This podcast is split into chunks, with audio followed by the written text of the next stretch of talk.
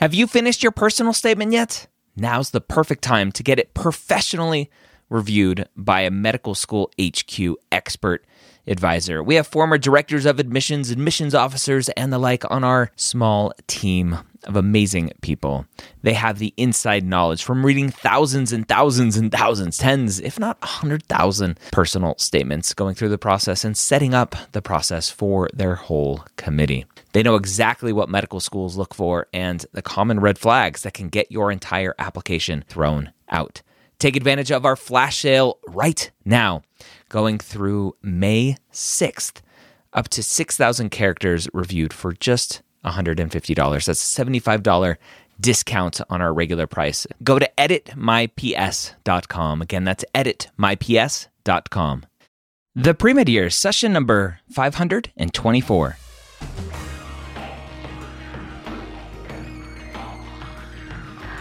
Hello, and welcome to the Pre-Med Years, where we believe that collaboration, not competition, is key to your success. I'm your host, Dr. Ryan Gray, and in this podcast, we share with you stories, encouragement, and information that you need to know to help guide you on your path to becoming a physician. Well, welcome to the Pre-Med Years. Thank you so much for joining me today. I have a great guest for you, and I'm excited to introduce her in one second. But before I do, I want to talk about the MCAT Minute brought to you by Blueprint MCAT. We are nearing summer. Can you believe it as this episode comes out? And Blueprint MCAT last winter created their first immersive MCAT course, one month, highly intensive MCAT course. And they're doing it again this summer because it worked so well during the winter. If you're interested and have the time, because it is really intensive, go check out blueprintmcat.com and see what they can do for you this summer to get you the score you need to get into the school that you deserve. All right, so let's go ahead and jump in and say hello to our guest today, Jen. Jen, welcome to the pre med years. Thanks for joining me. I'm so happy to be here. As uh, I was saying, it's surreal. Very surreal, surreal. Yes, uh, I've been watching you on social media forever, so it is uh, surreal for me too. I've been. I promise you, I've been watching you far longer. Are you calling me old, Jen? No, I'm just so new to social media still. I've only been on three and a half months. Yeah, yeah. Well, you're you're crushing it, and I'm excited to chat with you today because uh, you have the very stereotypical, non-traditional journey that I love to to tell here on the podcast. So, when did you first realize you wanted to be a doctor? I was 27. Yeah. Um, yeah, I had been working in fitness essentially. We like to say health and wellness to make it sound fancier. Yeah. Um, and I just, I was so interested in my clients and my, their physiology and their motivation. And I had previously um, helped a family member of mine actually drop her A1C over a period of four months just through exercise. And I just knew I wanted to be in health management and work with people. Um, so I knew, yeah, I was about 27 years old, about to turn 28, and it absolutely terrified me. Yeah. So you're 27 years old. You had mm-hmm. never thought about being a doctor before. What were you doing prior to this? Okay. So prior to working in fitness, I was an accountant. I did my undergrad in finance, my master's in accounting. I thought I wanted, I thought I wanted to work on Wall Street actually for a while. Um, and then decided to go into corporate accounting because I guess I thought that would be better. And it, it wasn't for me, for me. Yep. I have lots of friends that still do that and they're perfectly happy. Um, so yeah, I did that. And as I mentioned before, my aunt was diagnosed with type 2 diabetes and I worked, I moved back home, worked remotely um, as an accountant and helped her lower her A1C. I went to her doctor's appointments and I just, that was my first introduction to managing someone's health. Yeah and uh, why? Yeah, so why? That, like, I, am interested to know. Right, type mm-hmm. two diabetes typically not that big of a deal, obviously to begin mm-hmm. with. Right, it, type mm-hmm. two diabetes uncontrolled for a long period of time obviously mm-hmm. has huge consequences. Mm-hmm. What was it about your aunt's diagnosis that you think triggered you to go do all of these things? Because that it seems like a very mm-hmm. extreme switch for and I'm not minimizing type 2 diabetes, mm-hmm. but but for an initial diagnosis, things are going mm-hmm. on, like there there seems to me like there was something else boiling under the surface. Oh, for sure. I mean, first of all, I was really unhappy with what I was doing before. Okay. Um, I'd always been, I'd always loved to exercise. I'd always been interested in that world. I, I've done triathlons. I was an athlete in high school. Um, but also, it's interesting you ask because there absolutely was something else boiling under the surface. And that was that my grandmother passed away suddenly at 62 years old. Mm. She just one day. And um, that was really traumatic for my entire family. And, you know, I'm from the South. We have kids very young, not me. But so, you know, well, just all the women were all involved in each other's yeah. lives because everyone's so young. Um, and so my grandmother passed away. My aunt, because my mother was so young when she had kids, my aunt helped raise me. And so then when she was diagnosed with this chronic illness, I just thought, we can't have another one this young, you know? Mm-hmm. And uh, yeah, I was unhappy at work and I just felt like if I didn't do something, I would really regret if something happened later. Yeah. Okay. So you, you take your love of fitness, you help your aunt lower her A1C through diet, mm-hmm. exercise, all that stuff. Why not become a nutritionist? Why not a dietitian, mm-hmm. w- whatever the, the official term is there? I think dietitian is the, the more uh, mm-hmm. uh, official term uh, with training. Physical therapy, why not that? that's what I thought I was going to do. Yeah. Okay. yeah, for sure. I mean, that is kind of like the most obvious route. Um, but after working in fitness for five years, I just realized that food wasn't really the main culprit. Um, there was a lot more going on inside of here for most of my clients. Um, my clients would come to me, and I realized most of them actually weren't saying, I don't like my body. A lot of them were saying, I don't like myself. And there's something going on inside of me that's causing me to treat my body this way. Mm-hmm. So I actually ended up getting very interested in psychiatry. Mm-hmm. And I know that there are other like avenues you can go to to work with people at that capacity, but yeah. I am just the person that wants to know why and wants to know more. And I'm not scared of school. I love school. Mm-hmm. So I did look at different avenues I could go down. I mean, first, like nutrition and dietetics. Um, but I just knew that I would want to essentially give myself all the tools I possibly could to mm-hmm. be able to manage health. 27 years old, mm-hmm. staring down four years of med school, X number of years of post bac work, yeah, uh, residency, all that was there ever a thought of like mm, that's too much. I, I just i need to get on with my life? Um yeah but it wasn't like um see how to explain how do i explain this? That was kind of the initial thought. Yeah. The initial thought is that's too much. I can't do like i was so scared to say it out loud at the time. I was dating my current husband but we weren't living together yet but we were getting more serious talking about getting married. Um and i yeah i just i thought I'm going to put myself through this. I'm going to put him through this. And now you also have to understand that I know nothing about this industry, like the medical field. My parents aren't doctors. Um, so I like, I didn't even realize that resident doctors get paid. Like I didn't, like I they do? did not know. Very little. No, I did. yeah. But hey, there's a big difference between paying yes. 50 or 60,000 a year during med school and then getting paid. Yes. Um, so that was kind of one thing that I thought, Okay, okay, okay. Okay. So you actually do kind of like, it's not like you're just putting in yourself in debt for eight full years, even though the interest is accruing. Yeah. Um, but yeah, no, I absolutely, at first, I just thought this is too long. I can't do this. Yeah. Um, but I mean, I spent a long time researching it. I'm not someone that's going to just like jump in. I had to know that it was truly possible, and I had to obviously speak to my my partner as well, and make sure that he was supportive, and yeah. he was overwhelmingly supportive. Yeah. Still is. How today, did that conversation though, go? Like, hey, honey, um, how do you feel about educational debt? Oh my gosh, how did that conversation go?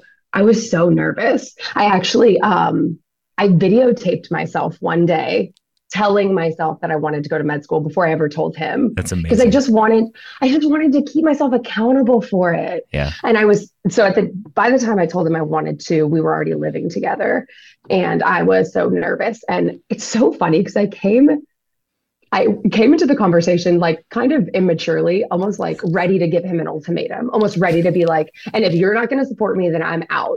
Because yeah. I, you know, And he was like, whoa, whoa, whoa. You're not even giving me a se- like a second to talk. Yeah. And he had no hesitation. Yeah. He was just overwhelmingly supportive. And that really, I mean, that absolutely helped. I I wonder how people at my age would do it if they didn't have someone in their life that was super supportive of it. Because Yeah. it's hard. You get really isolated. Yeah. How did your friends take it?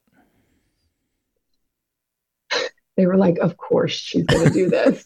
um, I'm just kind of like notorious in my friend group for not being okay with not being happy.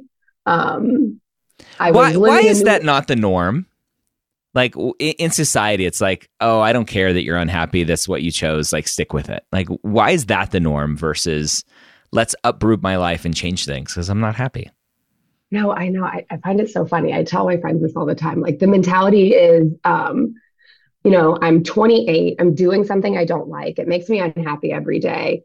Um, but instead of just, like you said, uprooting and trying something else, let me go ahead and just tease this out for the next 30 years and see how I feel. Like you're not just going to become happier one day. Maybe, maybe tomorrow. maybe, Yeah, maybe, maybe tomorrow. tomorrow. I think that's Um, what most people do. And then tomorrow turns into 20 years. Absolutely, for sure. Um, my friends, it was most of my friends were supportive. They, I mean, I think that they probably didn't really understand. Just like, wow, it, the general sentiment is, why are you going to put yourself through that? Yep. You know, Yeah. just not really understanding it. Um, and there was absolutely a transitionary period where my friends could not comprehend the fact that I can't I can't necessarily go out as much as we were going out before. I can't spend money the way we were spending money before. And like my my life has to make a huge shift. Yeah. I can't go get my nails done. I don't have an extra twenty dollars. um Yeah. but I mean over a couple years. I mean, but then COVID hit too. Yeah. Yeah. So I This went back little, to school and little thing called COVID.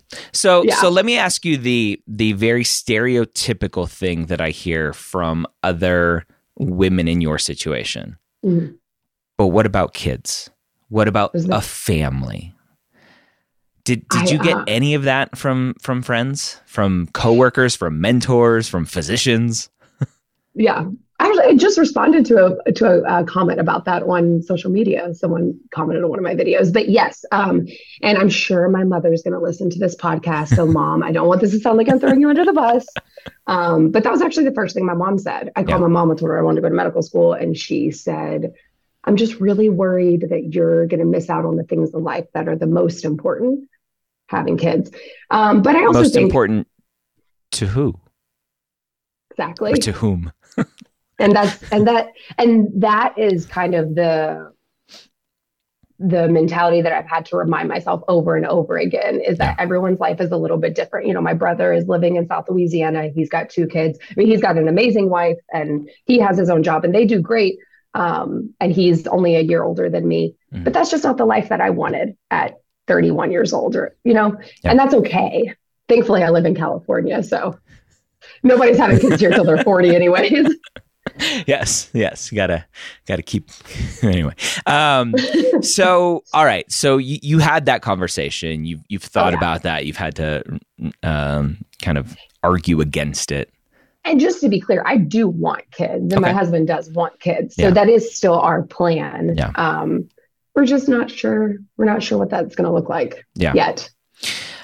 I often hear uh, from students asking the question, like, when, when is the right time? Right? They're asking me. I don't know why they're asking me. um, but, but, Well, you uh, have kids, don't you? yeah, I, I have two kids, And you've but, been but me through as the guy, yeah. Yeah. Um, it's, it's typically the, the woman who unfortunately is faced with those decisions of like when and where and whatever. Um, and, and we as a family, my wife and I made the decision to wait until after she was done with residency. But I know plenty of students going through this process who have kids before school, uh, during Mm-hmm. med school, during residency. There is not one right path, one right time to have a kid. Having a kid is hard, like, period, end of story. Um, and so you just figure out where you want that hardness in your life.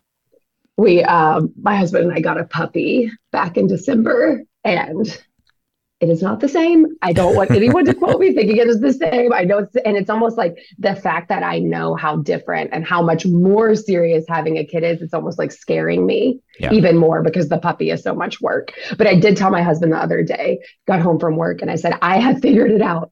I know when I want kids. And he mm. was like, I said, when we can afford help. Mm when we can afford to have a nanny or if we live near family. But right now, we can't afford help because I'm a full time student and we don't have any family in California. Yeah. So something's got to give. Yeah, no, that's that makes sense, and it's a it's an easy an easy kind of variable to figure out. Yeah. All right, you make the decision. I think I want to be a doctor. What's the first step for you as a 27 year old accountant uh, who probably didn't take many science courses that weren't required during undergrad. Where's that first step to figure out where to go and what classes to take? And yeah. do i even like science classes? All that fun stuff. i know. I know. Thankfully i actually i was a math major when i first started not quite the same as science but i knew that i at least had hopefully the mental capacity to handle it. I just started googling right? Like i started looking up prerequisites the prerequisites i needed and I found you and I found just other free uh, resources online. But there's, it's almost like there's so much information that it's really overwhelming.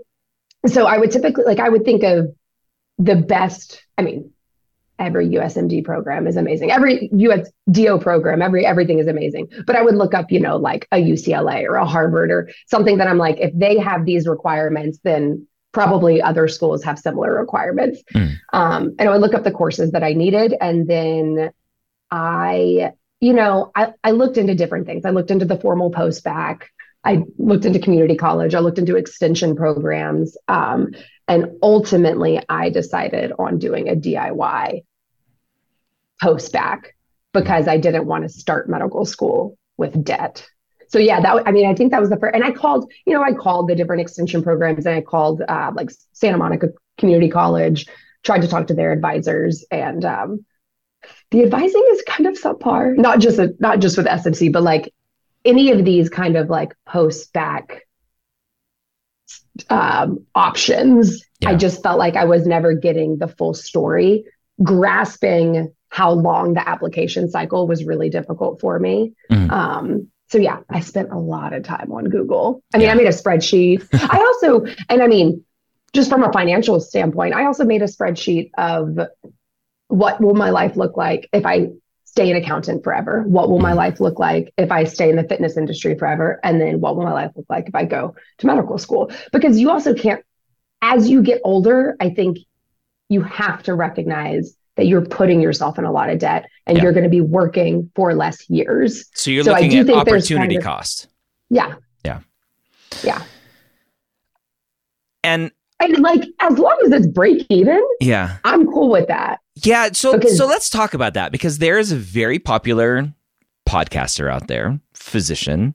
I call him a friend, who breaks everything down really into that. Like, what's the ROI? Is it break mm-hmm. even? Is it not? If it's not break even, it's not worth it.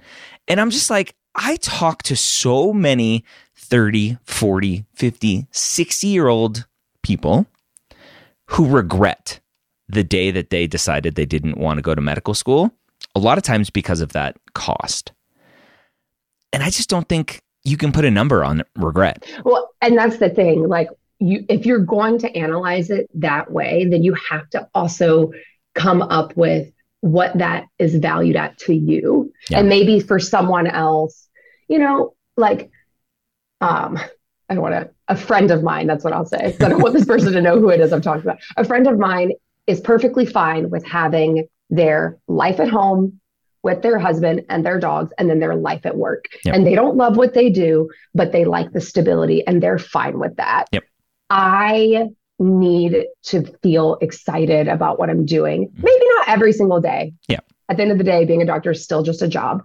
Um, but I still need to have that passion and that drive every day. So for me, um, even if it's not break even, even if say like in the lifetime, your lifetime earnings from financial standpoint, you end up losing because I'm starting at 32 years old. you know, how much am I losing? And how does that compare to a lifetime of feeling regretful? Yeah. Or what I really think about is a lifetime of feeling like I didn't fulfill my potential. And yeah. that scares the hell out of me. Yeah. And I think that was the main driver. Yeah. No, I, I think I think it's an important discussion because I, I think as I mentioned, right, I, don't think you can put a number on regret. And I think um, it's very easy to look at the math. And you, as an accountant, it's probably was very quick for you to build a spreadsheet. And I wonder, like, I, I wonder if we can work together and build some sort of spreadsheet for non trads out there. They're like, here's my current salary.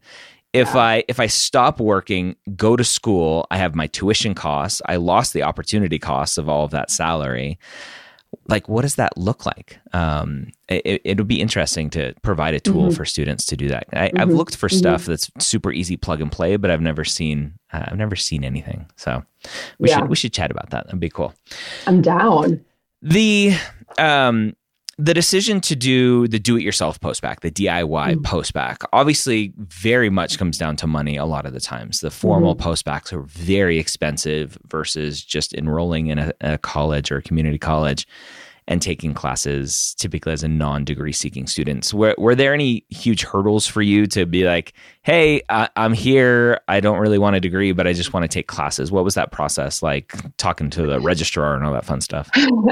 Um, actually it wasn't that difficult with smc because i think a lot of students do that at smc mm. uh, that's santa monica college for anyone who's not familiar with the area. I live in long beach. Um, I actually was not living in Long Beach when I decided to do this. I was living closer to SMC. So for those of you that are like, that doesn't make sense. Why should do that? It's kind um, of like, eh. like, it's very far. Uh, but I'm actually taking a class now at Long Beach. It's right near my house. Um, so no, it wasn't. It wasn't that complicated. It was a little more complicated whenever I decided to take a few classes at UCLA Extension. Okay. So I had to take three biology classes there and I they offer a formal postbac program. Mm. And because I wasn't going to take all of the classes, um, you know, they really wanted to put me in the formal postbac program, but I had already taken a few courses at SMC. And it's kind of like an all or nothing thing for the formal postbacs, at least with that one I was looking at. Um, I did, however, at one point, I needed to take a higher level course. I think it was a biochem, and SMC didn't offer it. And I was trying to take it at UC Irvine. And it was very complicated. You know, I'm like that conversation. It just seemed like whoever I was speaking to didn't really understand what I was trying to do. And I tried to explain. Of course, you say DIY postbac, and unless they're in this specific non-trad world, yeah, that makes no sense to them either.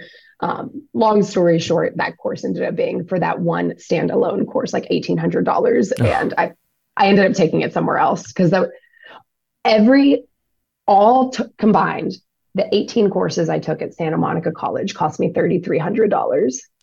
What? That's nothing. $50, it's nothing. And then I took three courses at UCLA Extension, and those were each about seven or 800 a piece. So yeah. I'm all in for less than five grand. Wow. I know. That's phenomenal. Now, now I'm also on the other side of this though, and I'm I try to be careful on social media because I don't want to give a false sense of security to people that want to go the community college route. Because like, yes, I've been accepted. Yeah. I also I also applied to 20 programs and I got into one. Yeah. You know. So people ask me all the time, do you think the community college route hurt your chances? And I'm like, it's impossible to know. I have no idea. Yeah. Yeah, it's impossible to know, unfortunately, right? That is mm-hmm. a variable. Could it have been one of the variables? Potentially.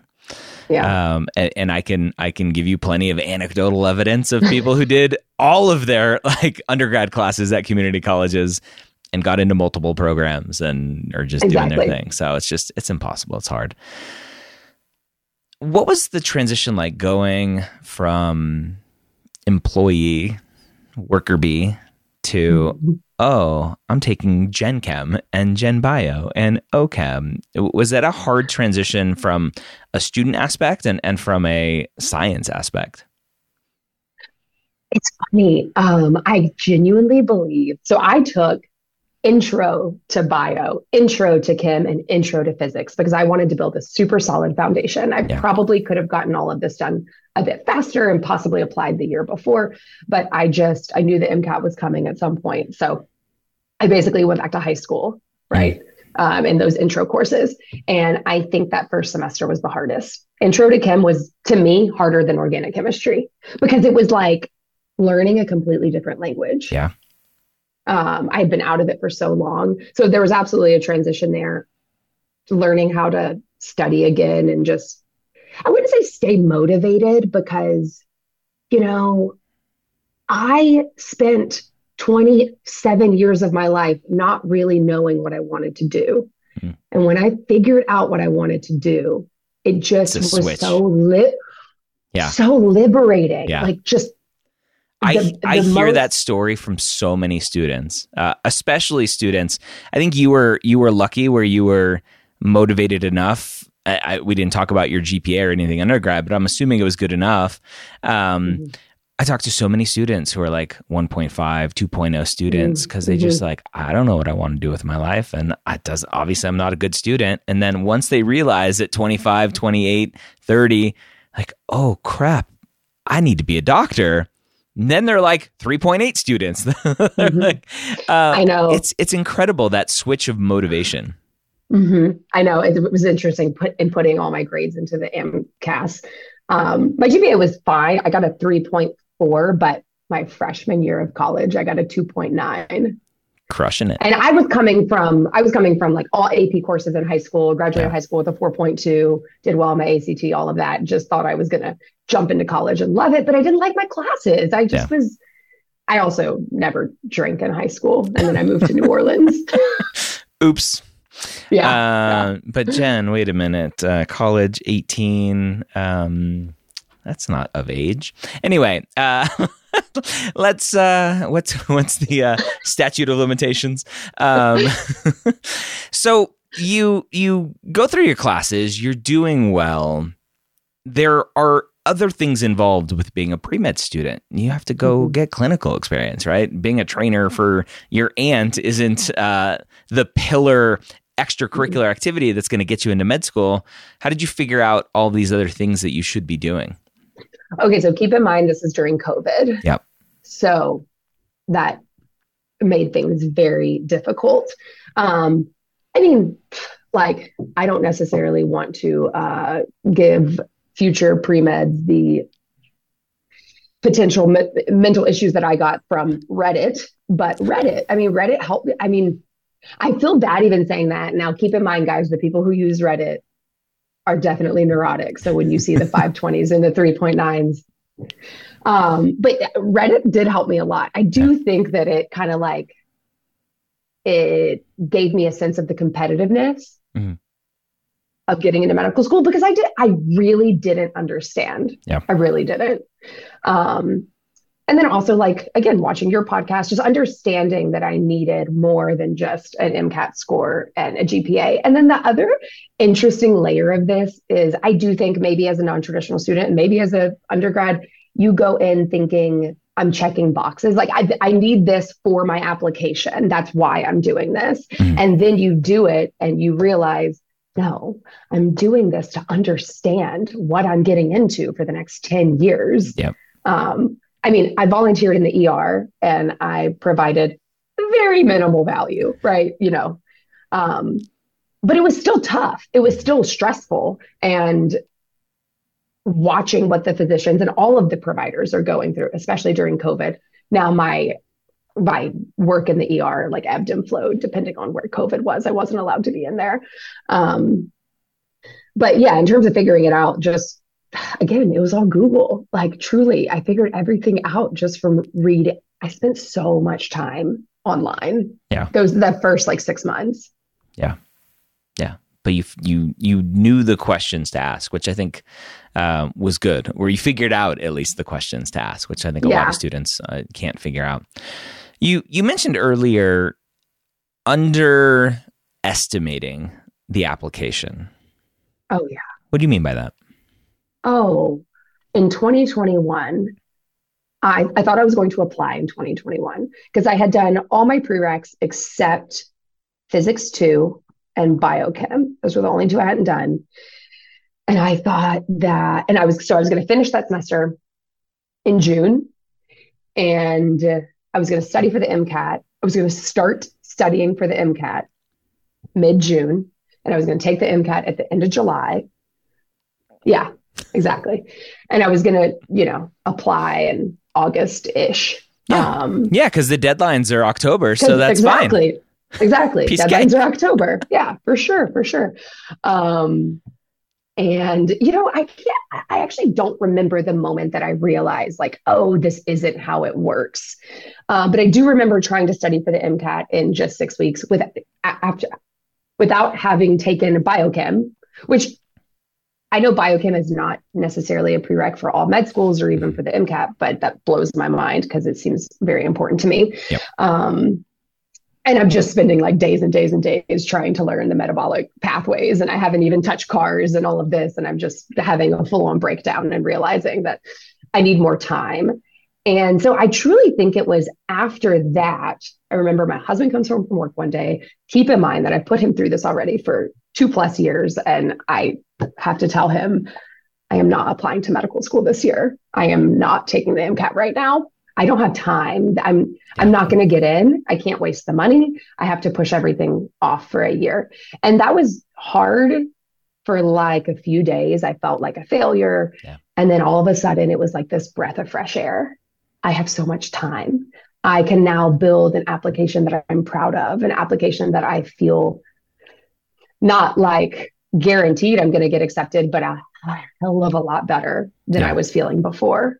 I mean, at the time, I had like very little clinical experience and like maybe 30 shadowing hours. Yeah. At the time, I hadn't even started my ER volunteering at that point in 2021. So I ended up getting that gig after this whole realization. A, a lot of students in your situation would just be like, eh, what's the harm? Right? I'm just, I'm going to apply. I'm going to give it a shot. I'm, I'm just to, just to throw my hat in the ring. Why, why yeah. not go with that attitude? So I almost did. Um, but my husband and I are in an interesting situation. We live in the LA area. Um, I'm from Louisiana. He's from New York. So those are basically the three areas that we're okay with being. And there are pros and cons to all of them. Um, his parents are a little bit older and have some health issues. It would be nice to be closer to them. My parents are younger and could help with kids if that's our plan. And then just being here in LA, I mean, some of the, you know, quote unquote best medical schools are here, but more so it's just the weather, our house is here, our life is here, our friends are here. Mm-hmm. Um, I just felt like if I just threw my hat, so I guess first layer of that is I have a minimum of like 10 schools I would want to apply to. And I know the average applies to 18, and that's what I ended up doing ultimately. But you're going to throw your hat in the ring and I just never, I didn't feel comfortable knowing I wasn't putting my best foot forward. Mm. So, like, maybe I would end up getting one acceptance.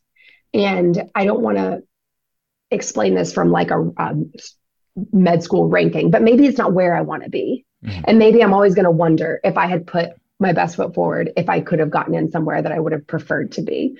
Or maybe I throw my hat in the ring and I get in nowhere. We waste all this money. I am just absolutely demoralized. Mm. Um, and I don't know, like maybe this is an immature thing to say, but then I have to tell everyone in my life that I didn't get accepted. And I just, I didn't think that I could handle that at that time. I was already, I was already trying to study for the MCAT and just feeling really down every day.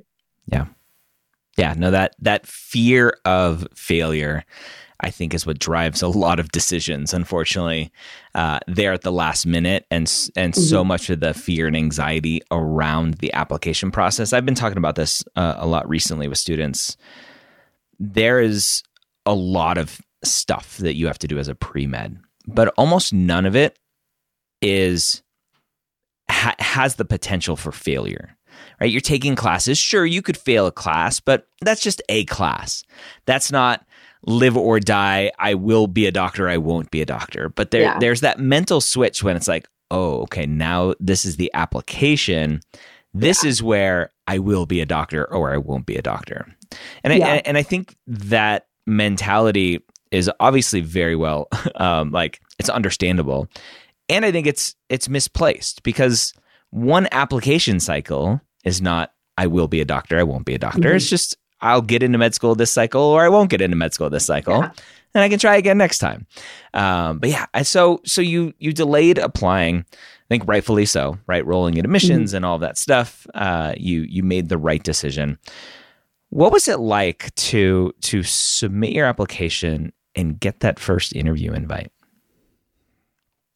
Oh my gosh, I was actually um, so I did not apply with research, and this is related. I did not have research on my primary application. I did get an opportunity to do glioblastoma research at UCLA, and I just think if something that like that comes up, you don't say no. Mm. And you know, even after spending that year improving my application, I still didn't know if I was going to get in, and I thought, let's take this opportunity. So I was at I was at UCLA my first day getting a tour of the lab with my lab manager, and he uh, we're just chatting about the application cycle and everything. And I sit down at my desk, and the notification, and he had walked away.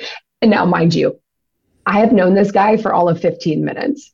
And I sit down at my desk and I see the notification for the interview, and I jump up and run over to this stranger, and I'm just like.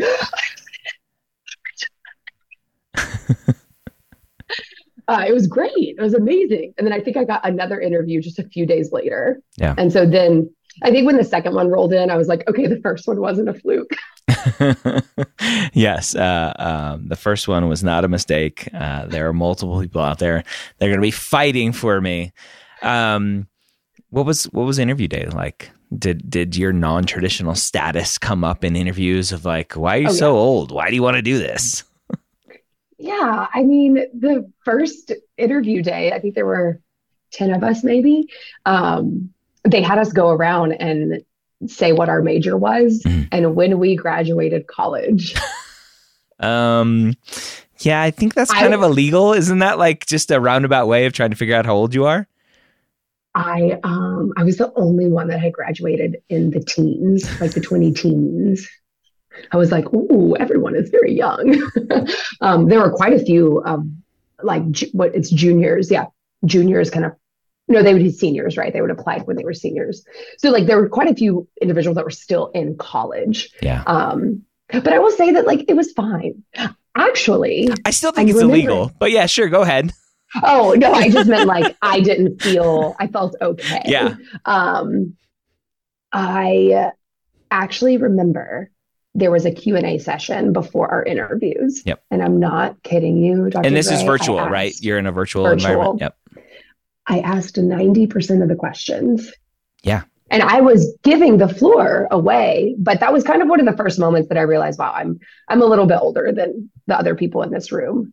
Um, I don't know if it's like a lack of confidence or just nerves, and I still get very nervous. Mm. But I had a whole list of questions just ready to fire off. Yeah. Um, As a non trad with a spouse, maybe having kids, maybe not having kids during school, how much of family support, spousal support, that sort of environment is important for you as you were looking at schools? Um, definitely important. I didn't find that information though by like looking at the school website. Yeah.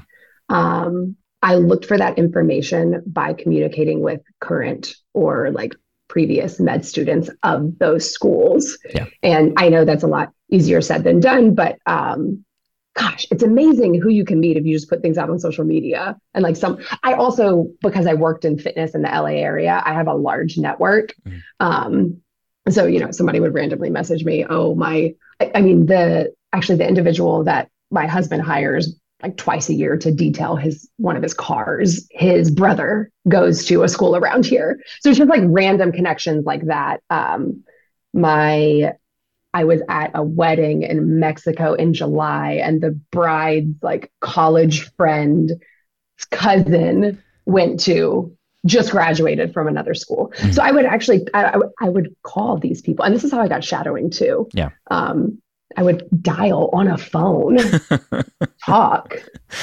I know that's something that I know, I know how old you are based on your your pinky and thumb orientation of talking on a phone versus nowadays kids are just like flat hand.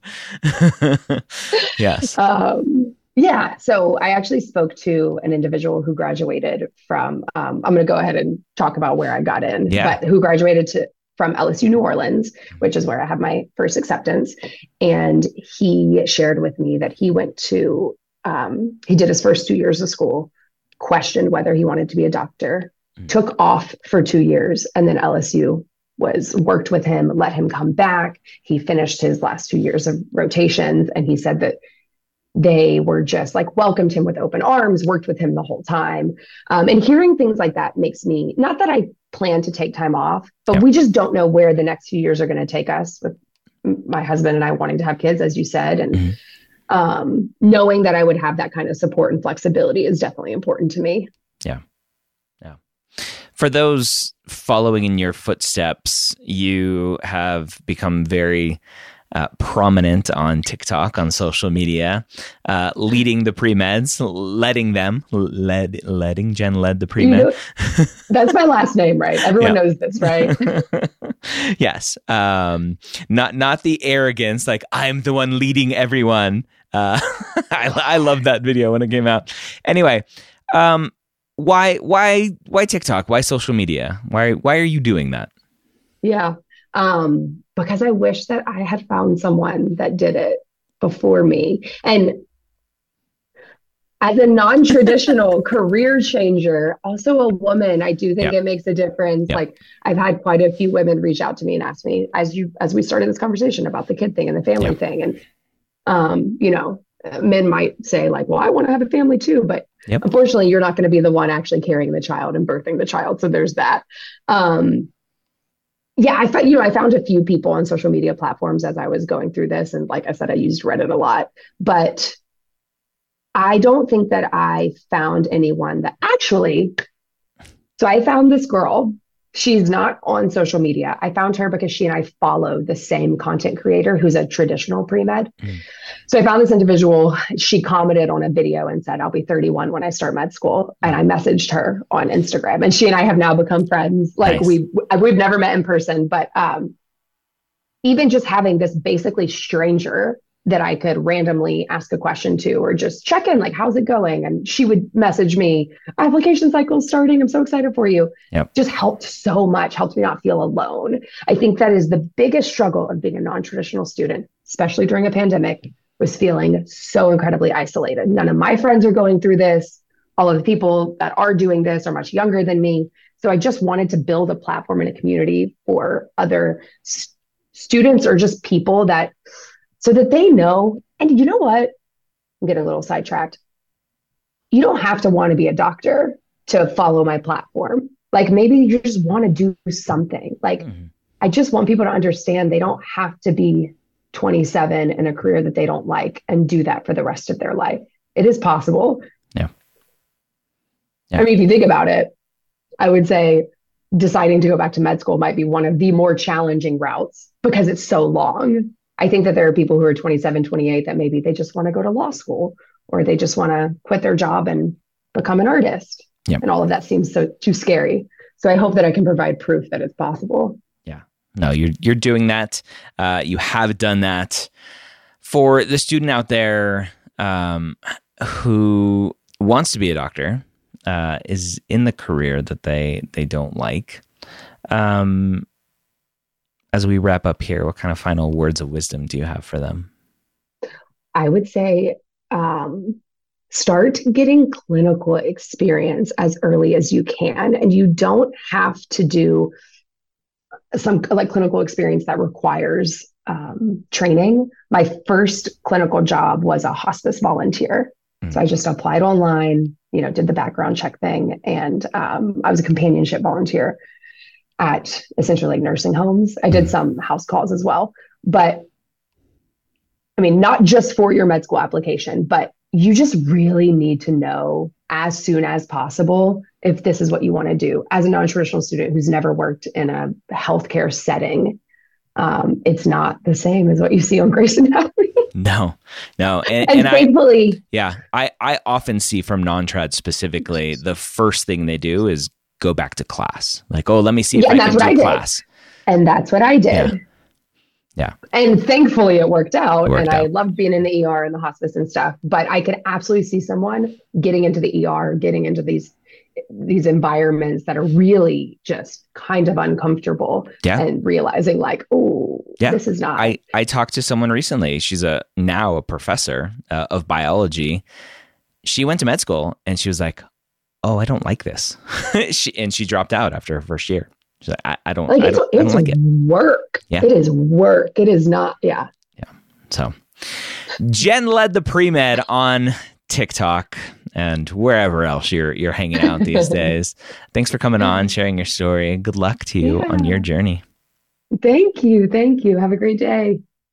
All right, there you have it. Again, Jen from Jen led the pre med on TikTok and Instagram. Go check her out. She's a great advocate for pre meds out there and go see what she's doing. Hope you have a great week. Again, don't forget to check out Blueprint MCAT's Summer Immersive. One month. Get MCAT ready in four weeks. Go to blueprintmcat.com and see how they can help you today.